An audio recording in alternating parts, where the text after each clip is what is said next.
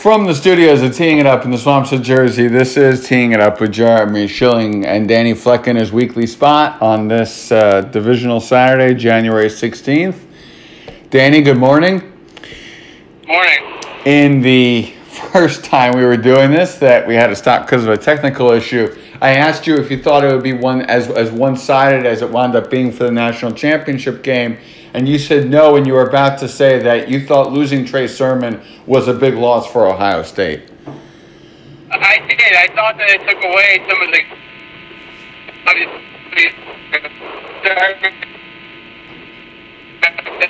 He provides a different skill set than the other running backs they have.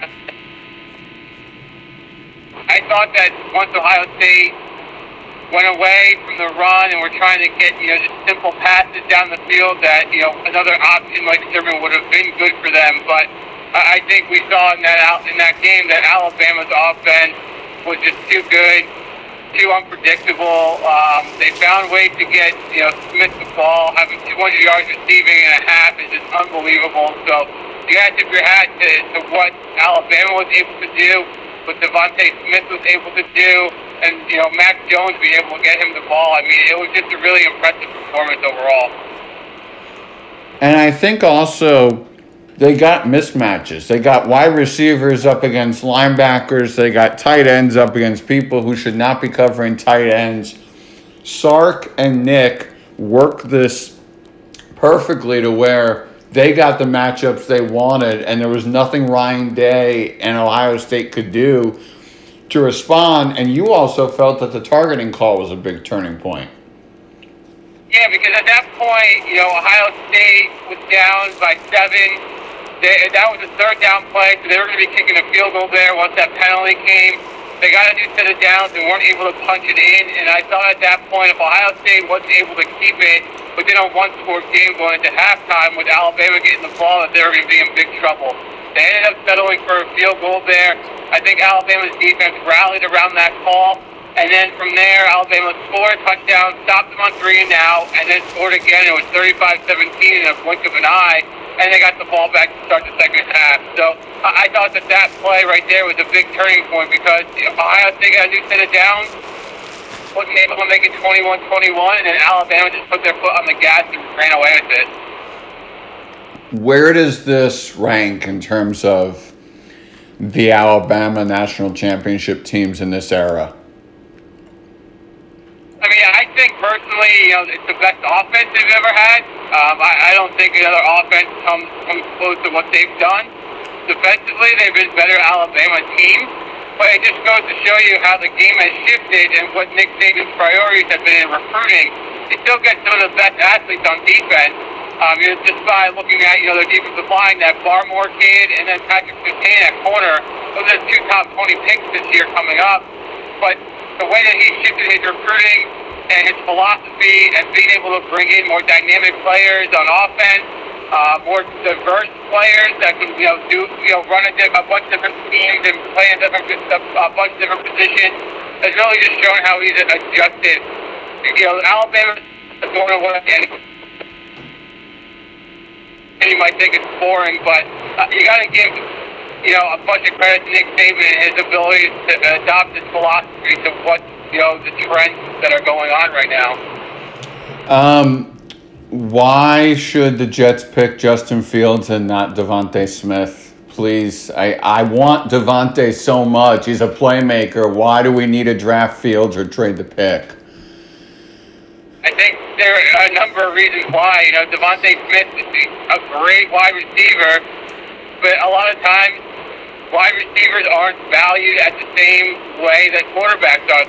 Wide receivers are deep, and, and you can just look at a number of great N F L wide receivers that weren't picked in the top ten.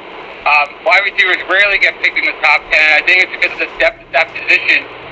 You don't get a quarterback at, at, in the second round that's usually going to start for you. So if you're the Jets, it's a simple, it's a simple calculation. It's, are we keeping Darnold? Are we signing him long-term? Yes. If so, you, you build around him. If you're not, then you have to take a, a quarterback in the top five if that's where you're picking.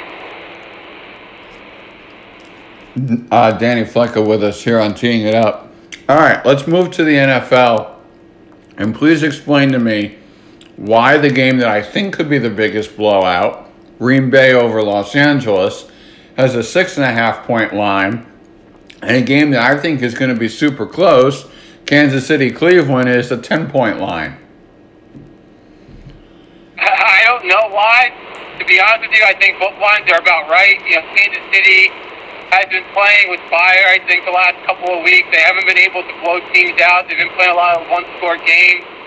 Cleveland's defense, I think, is definitely overmatched in this game. You know, and looking at, you know, Green Bay and Los Angeles, I think it's just a testament to the way Los Angeles has been playing defense. They're the number one defense in the league. I'm a top, a top quarterback, the best defensive player in the game, is Aaron Donald. So it's going to be an interesting game. Both sides, I think that Green Bay is going to get a lot more resistance than Kansas City will, um, and, you know, defensively that is. But I think both lines are about right. You know, Green Bay has been playing at a different level this year. Aaron Rodgers has been playing at a different level. Their defense seems to be a little bit more well-rounded, not as as uh, you know, top-heavy. Um, you know, on the defensive line, their secondary's been playing much better this year. But I think Los Angeles presents a ton of problems for Green Bay, and I think just saying that Green Bay has Aaron Rodgers and Devontae Adams isn't going to be enough in this game. But you are looking at an offense in Los Angeles with the Rams that's going to have to start Jared Goff. We know he's not right. Cooper Cup is a game-time decision. And... Who, A, and, and B, who knows what Aaron Donald's, you know, how how close to one hundred percent he is. But if Goff is ineffective, you are now relying on Blake Bortles. Um, this, to me, just does not add up to the Rams hanging in there. And instead, unless Cam Akers can do big-time time of possession, I think Green Bay rolls, and it's not even close. Yeah, I'm looking at who's calling the plays. That's Sean McVay, and he's proven the past three, four years to be able to adjust to what he has out there. You know, the first couple of years he was in L A, they were a run-and-shoot team. They were going three wide receivers at a time. You know, when they had Cup, Woods, and um, Cook, they're airing the ball out, and he's kind of shifted his philosophy a little bit. They've invested in the offensive line. They have two good tight ends that know how to block and run patterns. He invested in the running back position, getting younger there, and has really gone more to, you know, two wide receivers, two tight ends, and really worked a lot on, you know, that intermediate game for that offense. I just love the way he game plans, and I love the way he puts the team in a position to succeed. On the other side of the ball, too, they've been really good at that game playing again this year. There's no doubt in my mind that, you know, they're going to have trouble with Green Bay. But I'm just looking at what the Rams have done from a game plan perspective every single week this year. You know, throw the Jets game out the window. It was what it was. But, you know, L A has been playing really, really well. They've been playing, you know, fundamental football. McVay is one of the best play callers and game planners, I think, in the N F L, you know, today. It's going to be interesting to see which sideline, you know, wins this matchup. Is it going to be McVay and Staley, or is it going to be Petten and, and LaFleur? There's going to be, you know, I, I think a battle of X's and O's. And I think the key for L A is to keep it close. One possession game, don't turn the ball over. Make sure that you're executing on third and shorts and, and getting those first downs to continue that, that drive and time of possession. And, and we'll see what happens. I, I think it's going to be a close game. There's nothing here to me that shows that Green Bay should roll with this game. I, I think the Rams are being a little bit underrated, to be honest with you. I understand all those things about Goff, but if they're not asking Goff to throw the ball forty times a game, and they're asking him to play action, they're asking him to, you know, play short, maybe some screens here and there, I think the Rams can, can win this game, honestly. I really do. I think Green Bay has had a soft schedule. The best defenses they played were the Saints and the Bucs, and those were in weeks four and five. I just think the Rams are going to present a lot more issues for the Packers than a lot of people think. Interesting. We shall see how this plays out uh, today at four thirty-five. Now, my issue with Kansas City, Cleveland, is that, look, go back to last year. Kansas City was slow to start in the A F C Championship game, slow to start in the Super Bowl, needed a monumental comeback from Patrick Mahomes and company. I totally agree that on paper, Kansas City is way better than Cleveland, but Cleveland is riding a high. Kansas City has not played in two weeks. They have not had their offensive unit together on the field at the same time since week sixteen. We've seen some teams have problems who have not been together for a while. What's your read on, or or just what's your thoughts after hearing this hypothesis from me? I think that if you're Cleveland, you have to go in with a, a similar game plan that we saw Tennessee did last year in that in that A F C Championship game. You have to control the clock, and I know it's so cliche, it's an easy out as, as far as an analysis of the game. But honestly, the only way you're going to beat that team is by limiting possession. You can't give Patrick Mahomes the ball ten to twelve times a game. You can't give him short field. And you got to be able to, you know, cause a turnover if you can. So I think what Cleveland needs to do is run the ball. And again, it's an easy analysis, but sometimes it's just that. They got to be able to run the ball, control the clock, convert on third down, you know, execute in the red zone, get touchdowns, and again, keep it to one possession game. I, I think the biggest thing that you can see Cleveland do here is panic. You know, they get down seven, you know, in the second quarter, and they abandon their game plan. I, I think they can have a lot of success by running the ball, using their tight end, you know, using that intermediate area of the field, and then taking their shots when they have to. But I don't think they're going to have to take shots. I think they can just run the ball and use the play action to take advantage of that ten to fifteen yard area of the field from the line of scrimmage.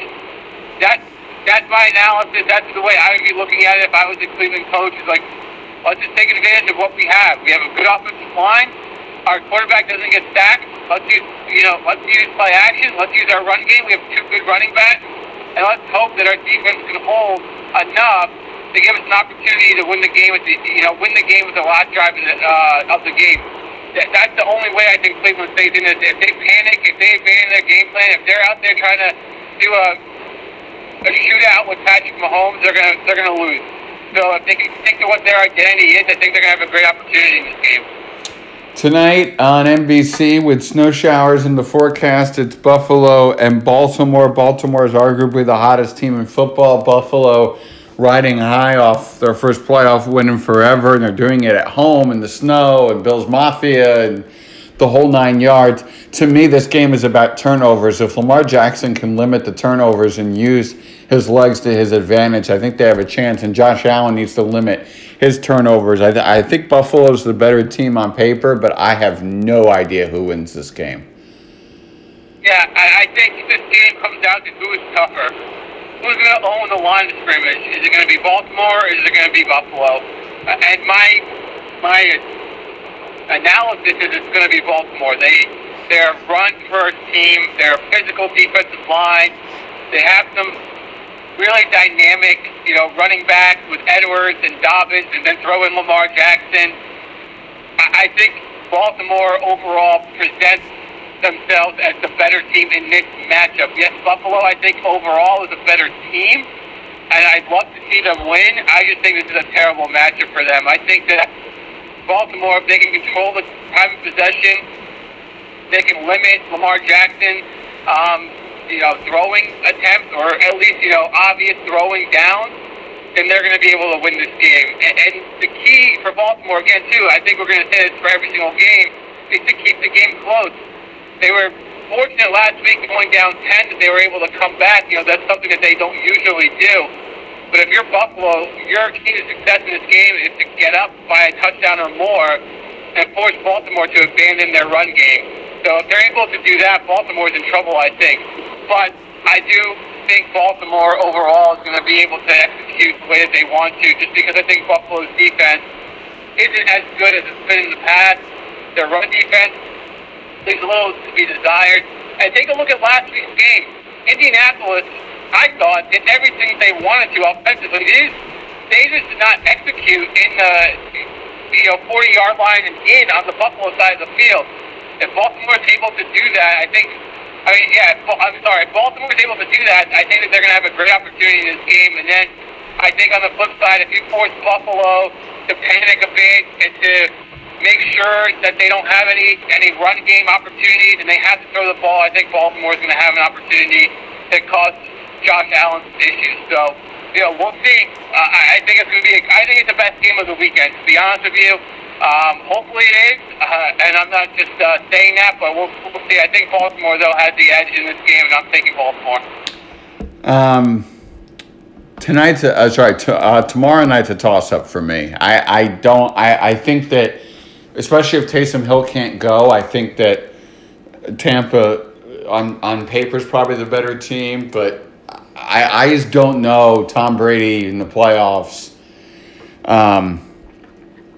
And you put him in a position here where um, it, it, last week was easy for them because of who Washington's quarterback was. To me, this is a easier, easier, easier game. Um, sorry, uh, let me back up. Last week, I think, was a was was not a good test for them in terms of trying to figure out what their identity is in the playoffs. I think this week's a much better one.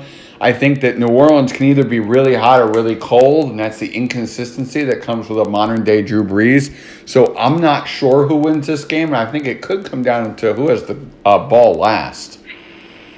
Yeah, my concern is Drew Brees, and, and I think that, you know, Tampa Bay's run defense can limit a little bit of what the Saints do offensively, and you're then going to be asking Drew Brees to throw the ball, and I just don't know what he has left in the tank. And I think the opportunity to go against Brady in the playoffs is going to provide him some juice.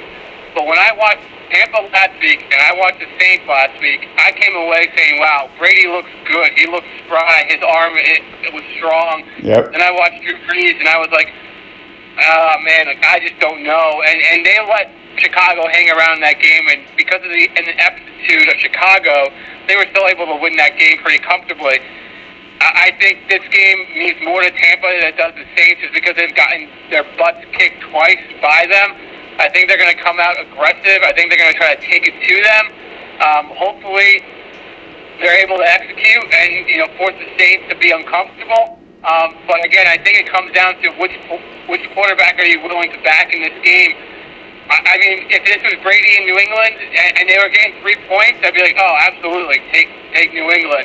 But because it's Bruce Arians and Byron Leftwich on the other side calling the play, I'm a little worried because they don't have the same mentality as, as Tom Brady does, and they don't have the same experience as Bill Belichick does in these types of games. So hopefully, if you're Bruce Arians and you're Byron Leftwich, you're leaning on Brady and saying, all right, this week, we know what we've what we've done bad against the Saints. What can we do better? How can we do it better? And how can we put you in a position to be able to call plays to the line of scrimmage, call those checks, get into a run play if you see that it's an advantage, and not stick to what's being called, because I think that's what's going to have to happen, that Tampa Bay is going to have to adjust on the fly to what they're seeing defensively from the Saints. I want Tom Brady to do what he does best, and that's, you know, make the right decision. For that, I think that they're going to do that, and that's why I'm, I'm backing the Bucs in this game, because I think that Brady just has a lot more left to offer at this point than Brees does. So, in summary, seven days from now, we are previewing an A F C and N F C championship game that contains... I think we're going to see the Packers versus the Bucs up in Lambeau, and I think we're going to see Kansas City versus Baltimore. I think we're going to see the Packers uh, versus the Bucs, and I think we're going to see the Bills versus the Chiefs. Yeah, I mean, the, the Baltimore-Buffalo game is the hardest one for me to pick. Um, but again, I, I think that they're just a tougher team. They're more physical. Um, and with and with Lamar Jackson, I think they just have an added element that they're going to be able to, to exploit Buffalo's defense with. Should be an awesome weekend. Should be uh, some fascinating games, and hopefully all of them are competitive. We don't want any blowouts in this round. That's what makes football boring, and we just experienced that on Monday, where that game was over at midnight. Sorry, it was over at halftime, and I felt very comfortable going to sleep nice and early. Danny Flecka, thank you, as always, for joining us on Teeing It Up. No problem, my man. Have a great weekend. You got it, and same to you.